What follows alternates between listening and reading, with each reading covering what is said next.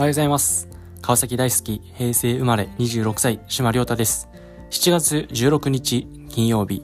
今日も朝から新しい知識を得て、ちょっと成長、ちょっとハッピーに、島良太のハッピーラジオ行ってみましょう。今回は前回に引き続き川崎市の財政の基礎的な話、その中でも川崎市が作成している令和3年度川崎予算案をもとに幸区の予算に限ってちょっとお話ししてみようと思います。幸い区には予算が振られており、令和3年度は9億3980万2000円です。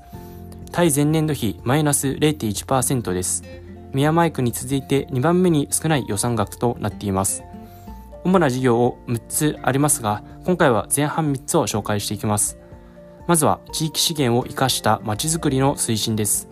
予算は2283万6000円です。内容としては貴重な地域資源である夢見ヶ崎動物公園、南加瀬にありますね。まあ、そこを核としてその周辺で活動する団体や企業などとの共同による夢未来交流会を開催し、地域コミュニティの活性化や魅力向上に向けた取り組みが一つ目。夢未来交流会は最近だと令和元年7月に開催していました。新川崎のコトニアガーデンで30人ほど参加者がおり、活動団体によるプレゼンやミニワークショップが開かれていました。現在もプレゼンテーターを幸い区役所ホームページで募集しています。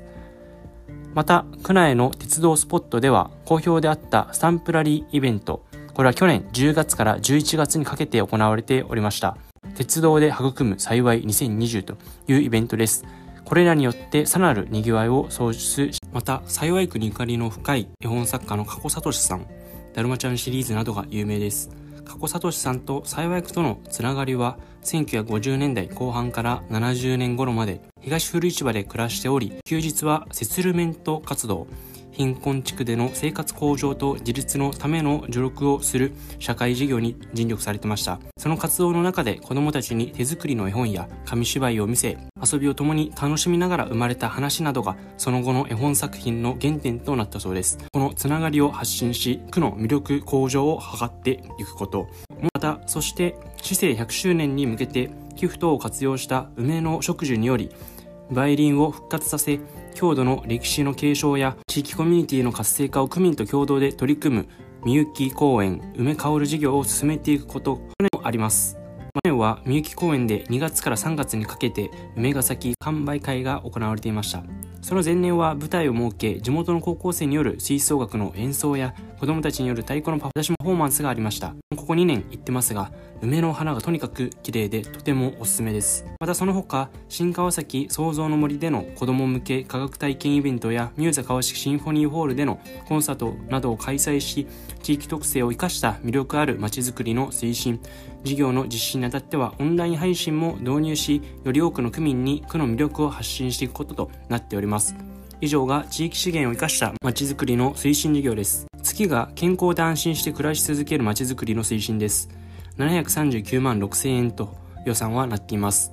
地域包括ケアシステム構築に向けた幸い区ご近所支え合い事業について新しい生活様式を踏まえた部会や講演会を開催し各町内会自治会の特性に応じた見守り支え合いの仕組みづくり等を進め安心して暮らし続けることができる街の実現を目指します。ここでぜひ皆さんに見ていただきたいのが幸い区の地域福祉計画です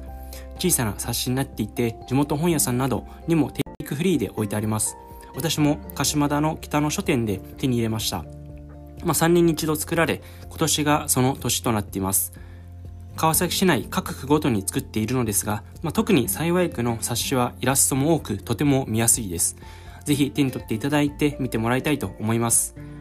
またその他、保健福祉情報幸い、我が家の食品衛生、手洗いハンドブックや動物愛護小冊子といったパンフレット等の発行、食品衛生に関するポスター展や手洗い講習会、動物愛護教室の開催等を通じ、区民の保健福祉や健康衛生に対する理解を深めていくことや、健康づくりグループ等の自主活動グループ交流会の実施や、活動紹介情報誌の発行により、区民が身近な場所で健康づくり活動に取り組むことへの支援を行っております。以上が健康で安心して暮らし続けるまちづくりの推進についてです。最後に安心して子育てできるまちづくりの推進956万5000円となっています。新しい生活様式の下で多様な保育事業に関する情報提供を行うため、保育施設案内映像を制作、配信するとともに、利用者に対するきめ細やかな相談、支援を実施して待機児童の解消を図ること、区内の子ども子育て支援関係団体の連携強化を図り、地域全体で子育てを支援する環境づくりの取り組みを進めることなどがあります。また、子育て情報誌、お子さマップ幸いの改訂版の発行や、ぜひこれはホームページでお読みいただきますし、お出かけ版として電子書籍もあります。2020年度版が見れます。幸い中の講演が載っていたり、おすすめスポット、イベントなど、子育てに関する手続きのみならず、本当にありとあらゆる情報が詰まっていて驚きました。ぜひご参考ください。その他、子育て支援の人材育成を図る子供の外遊び地域人材育成事業の実施、毎月更新され、カレンダーの形でその日にどんなイベントがあるのかがまとめてある子育てイベントカレンダーお散歩に行こうねや困った時の相談案内のまとめ、子供相談窓口のご案内といった情報誌、リーフレットの発行等になっております。以上が安心して子育てできる街づくりの推進になります。最悪の予算についてはこのような感じです。ぜひとも